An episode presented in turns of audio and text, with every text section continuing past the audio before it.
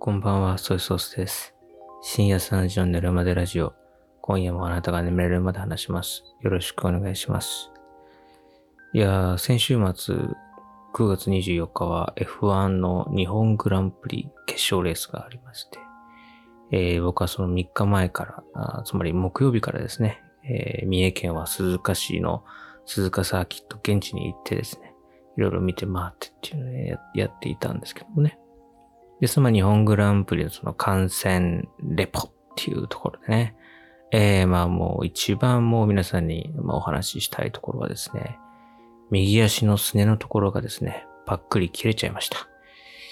これがもう一番もう、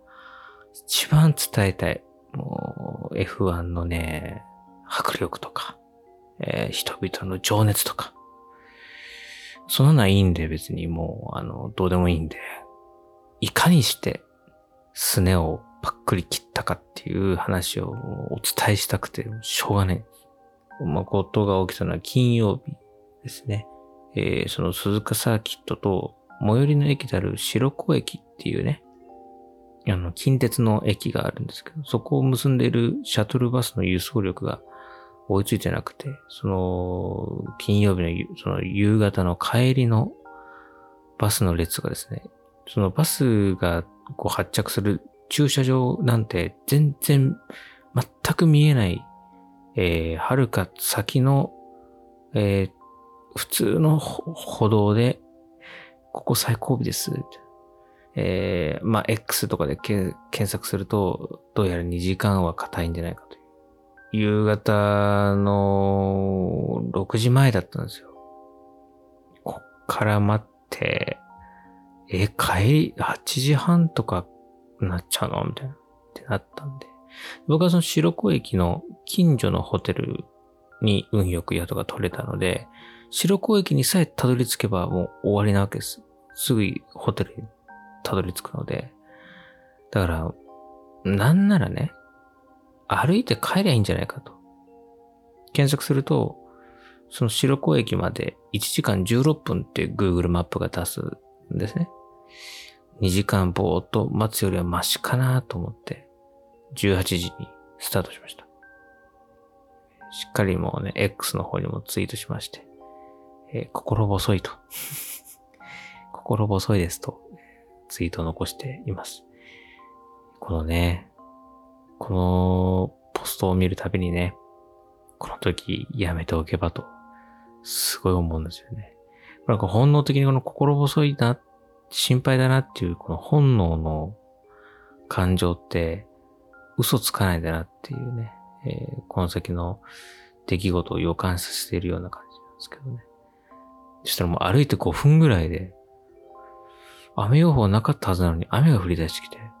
で、そのヤフーの天気の雨、雨雲レーダー見たら、小さい雨雲が、ずっとこう、その周辺だけを降らしてる感じで、で、降り出しちゃって。で、僕はもうね、その昨日にね、その前の日に折りたたみ傘も、土産物と一緒に送っちゃったんですよ、自宅に。もう雨も降らない予想だったし。で、カッパもね、あの、ホテルに置いてきちゃってないっていうことで。まあ、普通に濡れたまま歩き出して。で、まあ、サーキットの周辺はまだいいんですけど、しばらく歩いていくと、もうね、片側一車線の、こう、ずっと長い一本道なんですけど、周りがね、田んぼとか、ちょっと古い民家とかで、街灯が全然ないんですよ。民家も平屋建てだったりして、で、こう昔ながらのこう、雨戸っていうんですか？雨戸ってなんかこう、わかりますかね？普通の窓の外側にもう一枚、あの黒い戸があるんですよね。それをガラガラガラって閉めると、もう完全にその、カーテンよりも完全に、えー光を遮っちゃうので、その家から漏れてくる光もないんですよ。でも真っ暗なの。もう6時半ぐらいで。でしかも雨雲のせいか、月明かりもない。で本当に、その、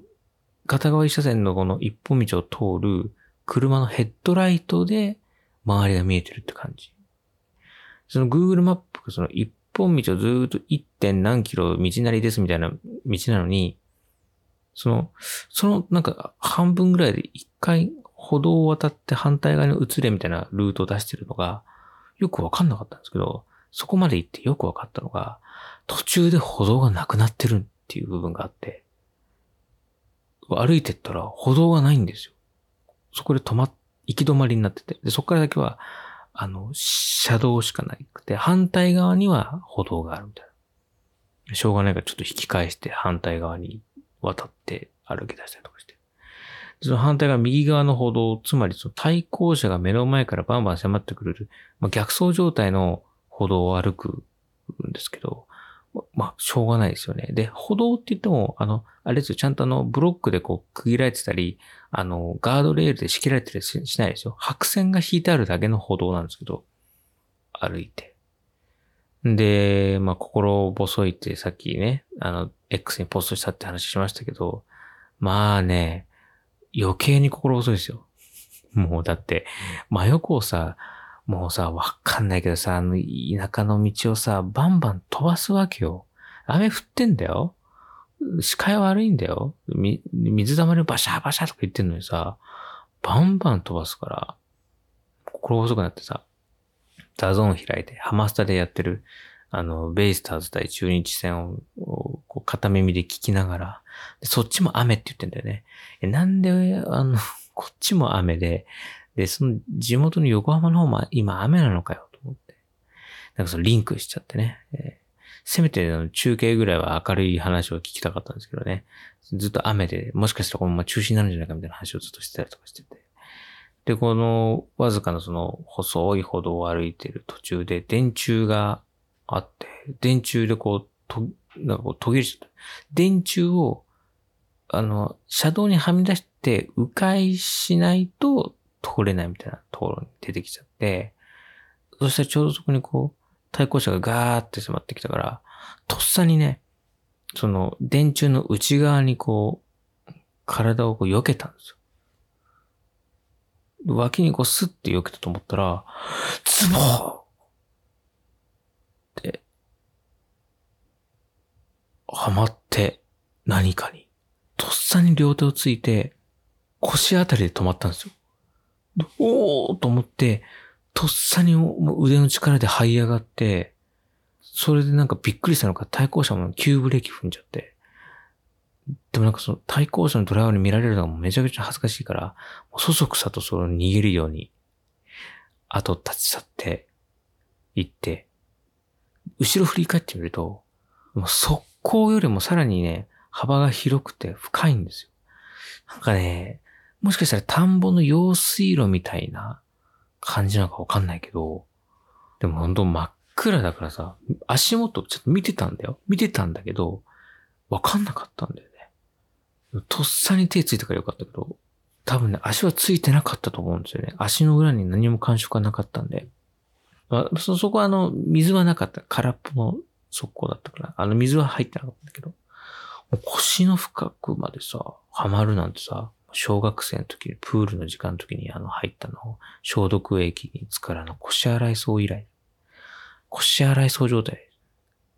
だから腰洗い槽と違うな、向こうは消毒液だけど、こっちはあの速攻だからね、全然消毒されないっていう。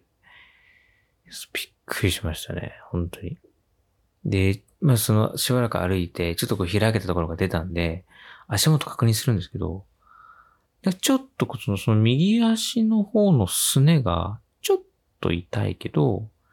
まあそんな、なんていうの、イメージとして机にぶつけたぐらいの感じで、別にその気になる痛さじゃないっていう感じ。で、そのよーくこう、ズボンを見ると、黒い、あの、ズボンを履いてたんですけど、その、ちょっとその、すねの部分から下がちょっとこう、末広がりに、なんかこう、さらに黒くなってるんですよ。なんかちょっと濡れちゃったのかなみたいな感じになってて。僕よくは確認できないんですよ。周りが暗すぎて、よく見えないんですよ。あとはもう何にもないんですよ。あの、なんか他の腕とか手とか体に傷があるかって何もないし、痛くもないし、で、靴もとか、なんか体も汚れてなさそうだし、捻挫もないし。で、左手にスマホ握った状態で手ついたけど、そのスマホも無事だった。そのスマホも、なんかその、何？面でさ、スマホを握った手でその、バーンってついたから、スマホの面でこう着地したから、あの、角とかじゃないから、別に画面もその、保護フィルムは貼ってたけど、無事だったんですよ。ああ、よかったと思って。何事もないやと思って、で、一安心して、えー、まあ歩き出して。んで、もう、まだそこでまだ3分の1ぐらいの全工程の。だからまあ多分、2、30分歩いたぐらいだったのかな。うん。でさ、歩道もさ、10メーターぐらい途切れてて、またその先に歩道があるみたいなのがあったりして、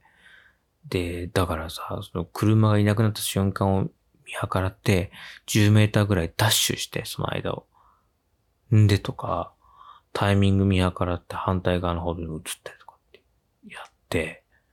本当に、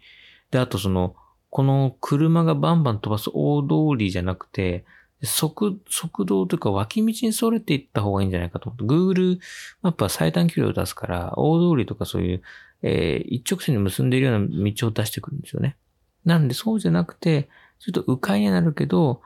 あの、細い道に行ったりしたらいいんじゃないかと思って、Google マップとにらめっこしながらこう考えたりしたんですけど、そのさ、その速道もさ、その、何その民家の玄関までの道とかさ、民家もでかいからさ、そのそこまでの道とか、その、まあ、なんていうの、その、行き止まりだったりするんですよね。だから、先進めないとかさ。で、その、大通りだったらヘッドライトがあるから、ヘッドライトの明かりで見えてたものが見えない。さらに見えない。これはやばいと思って、仕方なく大通りをまた進んでって。で、折り返し地点ぐらいでローソンを発見したんで、そこで折りたたみガスを購入して、雨問題はその時点でひとまず解決をして、慎重に慎重にこう、道を選びながら進んでって、まあ、さらにそこから、えー、40分、50分ぐらいかな。40分ぐらい歩いて、えー、ようやくホテルに帰還という。感覚とした1時間から1時間半ぐらい。で。で、もうさ、余裕なくなってても、ようやく着いたと思って。んで、ホテル着着くとさ、フロントの横を通るわけなんだけど、前日ね、チェックインした時に、そのフロントの方とね、F1 の話盛り上がったの。で、その人が、その日も夜もいたの。だけど、どうでしたかって聞かれたら、あの、何も言うことがなくて。もう、俺もその、速攻にはまったっていう出来事がでかすぎて、もうその日の出来事全部上書きされてるから、あの、速攻にはまりましたって言っちゃいそうで、それを言いたくないじゃん。だからもうその、前日フレンドリーに話したフロントの人と目をそらして、あ、つって、エレベーターに乗って上がってね。で、部屋着いて。あなんか愛想悪い感じにしちゃったなっていう、またそこで罪悪感を抱きつつ、ようやくその部屋の明かりで状態確認したんだけど、5ミリぐらいだけど、ちっちゃい穴開いてる。うわ、穴開い、穴開いてんじゃん。まあ、の、なんていうの、血のパンみたいな、なんていうのか、ジーンズじゃなくて、血のっていうか、普通の、なんていうのかな、わかんないけど、ズボンなんだけどね。じゃないて。その穴の部分から下にかけて末広がりに濡れてるんですよ。そーっとねじみると、パックリ、あの、はい、傷がありまして、まあ幅1.5ぐらいかな。うん、1.5から、うん、1.5ぐらいかな。はい。えー、ペッコリ45度に続く逆ですよね。えー、パックリ1.5センチ。右尾さんがやってくれないかな飯尾さんがやってくれたらこの話、すごく笑い話になるんだけど、まあ、あの、笑い話じゃないなと思ったのがね、えー、パックリ1.5センチいってる、その下からですね、ツーッとあの、ツツーッとこうね、あの、なんていうの？えー、ブラッドがね、えー、ブラッドがシャバシャバの、なんかその、なんだか濃い感じでなかった。うん。あの、薄い感じだったけど、あの、だから、あの、図画工作が終わって、流しで、えー、絵の具バケツを、ジャバジャバーってあって、リンゴの絵を描いた子が、えー、絵の具バケツをシャバシャバーって洗った時ぐらいの濃度の赤い、赤が 赤がツーッとなってて。あの、なんか絵の具で絵描いたかな？みたいな感じになってて。で、あの、ズボンをね、裏返して、その、匂い嗅いでみたらね、まあ、その、鉄分の匂いがしまして、あ、これあの、速攻ではまって濡れたんじゃなくて、あの、血だったんだな、という 血だったんだな、という。はい。血で血で濡れてたという。あの、水とかじゃなくて血だったっていうね。えー、ですね。で、これどうするよと。どうするよってなった時に、その傷を塞がなきゃいけないと思って。で、検索したんです。なんかその、傷パワーパッドってあるじゃないですか。あの、ジョンソンジョンソンのさ、めちゃめちゃすげえ絆創膏あるじゃないですか。あれ調べたら、切り傷とかすり傷に対応ってなってて、で、切り傷って何ぞやって検索したんですよ。もちろんあの、右足は、えー、だからパンツ一丁で右足はパックリいってる状態でスマホで検索をして、その、切り傷、要はその、俺のこの傷が切り傷なのか、あるいは、もうなんかもう、なん、もうね、あの、もう、あれ、苦手な人は聞かなくて大丈夫ですからね。あの、なんつうの、もうさ、えー、っと、なんつうの、ゆっくり言うよ。あの、ネタバレ注意みたいな。この先ネタバレ注意みたいな。この先グロ注意じゃないけど、なん、傷口がさ、マリアナ海溝じゃないけどさ、なんかその、なんつうの、谷、谷になってんの？谷になってんのよ。谷になってるから、なんか凹んでんのね。だから、これその、なんつうの、切れて、パッとこう、花開いたのか、その、えぐれたのかがわかんなくて、俺の中で。でもさ、えぐれたら、なんかもっとすごいことになってると思うんだよ。で、その、切り傷っていうのは何ですかっていう、その、切り傷とはってことを調べたら、切り傷っていうのは、えっ、ー、と、断面が、えっ、とね、斜めで、斜めなんですって、断面が。斜めで、直線的で、大きく開くことが特徴だと。で、なんか裂傷うまあ、要はもう割れてるっていうか、こう、バックみたいな。バック。バクってなんだろうね。な何その熊さんががっぷりいったみたいなね。列車は、なんかその傷口がギザギザして。で、俺の見たら、なんかその、そういう感じではないのよ。なんか直線的でピッてこう、ピーってなってるのね、断面のところが。で、斜めになってるの、その、確かに。谷状になってる。だから、これは、まあ、それ、お医者さんが見たらね、お医者さんが見たら、縫いましょうとか言うかもしんないけど、そう、俺がね、もう俺は、ブラックジャックは、あの、試し読みで一巻読んだことがあるから、それ、あの、割といける方だと思ってるのね。え、だから、知識は豊富だと思ってるから。俺が見たら、その、切り傷だから。その切り傷には、ジョンソンジョンソンの傷パワーパッドは対応してるって書いてあるから、でも傷パワーパッドを処方しますよってことになって、俺が。で、近所にでっかいドラッグストアがあってね、そこまで行って、買買ってこようと思ったんだけど、うん、その、なんつうの？あの、絵の具バケツの濃度ぐらいの赤がスーってなってるとはいえだよ。いえね。で、あの、血、なんつうのかな、血は止まってた。あの、だらだら流れてんじゃなくて、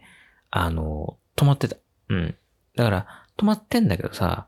なんつうの、そのパックリなってる部分をさ、さらけ出したままさ、すいません、あの、絆創膏ってありますか？って聞いたらさ、多分その、うーん、杉薬局の人はさ、多分ビビり散らかしちゃうと思うんだよね。だから、そのあんまり良くないからさ。だから、その、店員さんだってさ、あの、そんなもん見たくないじゃん、多分。そんなの。だから、もう一回そのズボンを履いてね。その、あの、鉄の香りがするズボンをもう一度履いてね。もう一度履いて、そーっと履いて、その傷幹部に当たらないようにそーっと履いて、その、タイトめだったからね、当たらないようにのは難しかったんですけど、そーっと履いて、で、何事もなかったかのようにもう一度フロントの前を横切り、で、さっきのその、フレンドリーに話してくださった昨日のあのフロントマンの方には、また愛想悪く、すーつってこう、下をうつむきながら、いってらっしゃいませをもう振り切って、えー、ドラッグストアまで足を運びね。で、そそくさと、その、傷パワーパッド、えー、見たらさ、傷パワーパッドプラス、ジャンボってのがあってさ、一番でかいサイズジャンボ。で、え、3枚入って1000円。すごくない？絆創膏だよ。1枚あたり330円ぐらい？するんだぜ。すごくない？でもね、吸収パッドの中央部分の厚みが25%プラス。で、痛みを和らげ、早く綺麗に治すって書いてあったからね、速攻買いました。はい。やっぱりあの、イベント会場でね、あの、高いこう、焼きそばとかさ、食べるとき悩むじゃん。だけど、傷パワーパッドプラスに関しては僕はもう1ミリもの迷いませんでしたね。3枚で1000円でも、もう全然すぐ買いました。だってもうね、箱がね、ゴールドだったからね。でもこれは治るだろうと。もう僕もね、思ったから。うん。で、また、買ってね。うん。で、また、あの、フロント通ってね、またこう、うつむきかけで、目合わせないようにスーッと横切って、で、エレベーター上がって。で、ホテル戻って、えー、幹部を洗い流して、で、あの、ホテルのタオルは使わないで、あの、自分のハンカチで、あの、清潔なハンカチで、えー、あら、その水分を拭き取って、で、ゆっくり貼ってね。でもなんかさ、貼る前になんか1分ぐらい手のひらで温めると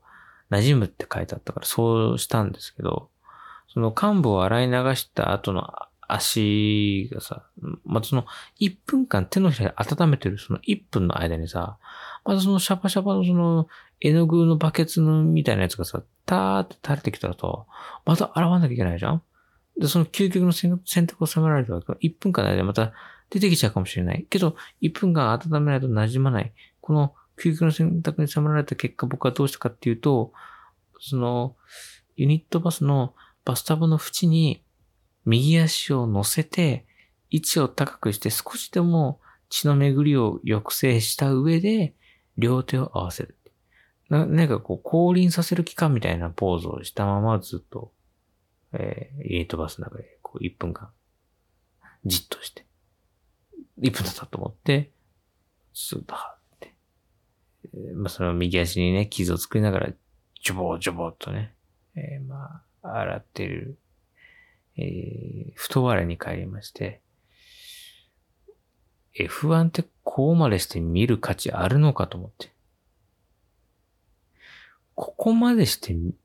見なきゃダメかなと思ってね。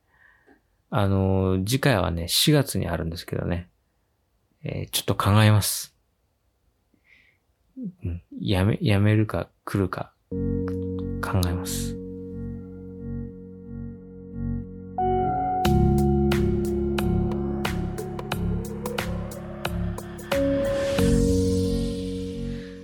番組の皆様からメッセージを募集しています。概要欄に貼ってるリンクからメッセージフォームに飛んでお気軽にメール投稿してみてください。X のハッシュタグは寝るまでラジオとつけてぜひ感想などポストしていただければありがたいです。よろしくお願いします。ということで、えー、日曜日のね、す、え、べ、てが終わった後のホテルの部屋で、えー、収録しているわけですけども、その金曜日ね、その、速攻というかなんかその溝にはまっった先、何百メーターか先で、三重県立白子高校の前を通ったんですよ。で、も思ったね。こんな道の状況で、白子高校のみんなは、ちゃんと登下校できているのかなっていう。おじさんは大いに心配になりましたよ。だってね、こんな危ない道に面してて、だから登下校で絶対この道使ってるはずなんですよ。で噂だけど、これあくまで噂だけど、例えばだよ、大の大人が速攻にうっかり腰まではまって、すねをパックリいっちゃう人がいるらしいって、こういう話もね、風の噂で聞きますよ。こんな状況で登下校しているなんてこう、やっぱ危ないです。ね。あの、校舎の外には、卓球部、新聞部、軽音楽部、吹奏楽部が全国大会出場っていう上りがこう貼ってあって、しかもそのうち吹奏楽部は全国大会で優勝したって書いてあるんですよ。ってことはだよ、このここの学生さんは部活動も熱心で全国大会出るくらいですから夜遅くまで校舎に残って汗を流していると思います。そうするとね、帰り道は真っ暗ですよ。で、その真っ暗なね、そのあの危ない道を通って、うっかり速攻にはまって、で、痛いってね、足を怪我して、で、ズボンも濡れて、この濡れたズボンはこれは、ああ、これは、あれかななんかさっき部活でかいた汗かななんて思って、家帰ったら血だったりするんですよ。こんなことありますかとね。もう未来ある、この日本を担っていく若き高校生たちがこんな危ない、教育委員会どうなってんだとね、ことを、もう本当に、まずちゃんと歩道整備しろと。あともっとバス増やしてくれと。教育委員会に、切に願う、教育委員会に行ってもしょうがない。教育委員会に行ってもしょうがないから、バスは、まあちょっと、あの、日本バス協会に言うしかないのかな。もうくしくも前回ね、このポッドキャストで特集したバスの日特集の内容が、ここで響いてくるとは本当に思わなかったですよ。その時に紹介したね、公益社団法人日本バス協会会長の清水さんのあのコメント、ね、バスの日に寄せたコメント、コロナ禍で路線バスは4000億円もの赤字を出しましたと。10年、20年で解消できるようなものではないですっていうあの言葉が本当に胸に響いて。もしね、バス業界が潤ってて、じゃんじゃん儲かるような産業だったら、バンバンバンバンもっとバス動かして、でも、ああ、もう乗ってけ乗ってけなんて言っても、でけえ、サロンボスがもう何十台何百台と寄ってきて、もう、列並んだりなんていうのは関係ないですよ、みたいなことになってたんじゃないかなと思って。もうさらなるバスの発展、俺がスムーズに帰れるようにさらなるバスの発展を願ってますよ。ね、帰ってきた後に、また X をね、検索して、で、その、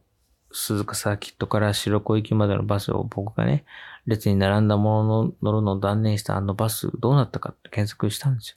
ね。したらね、あの、意外と1時間ぐらい乗れたよっていう。そこはさ、あの、もっと並んでくれないと、その、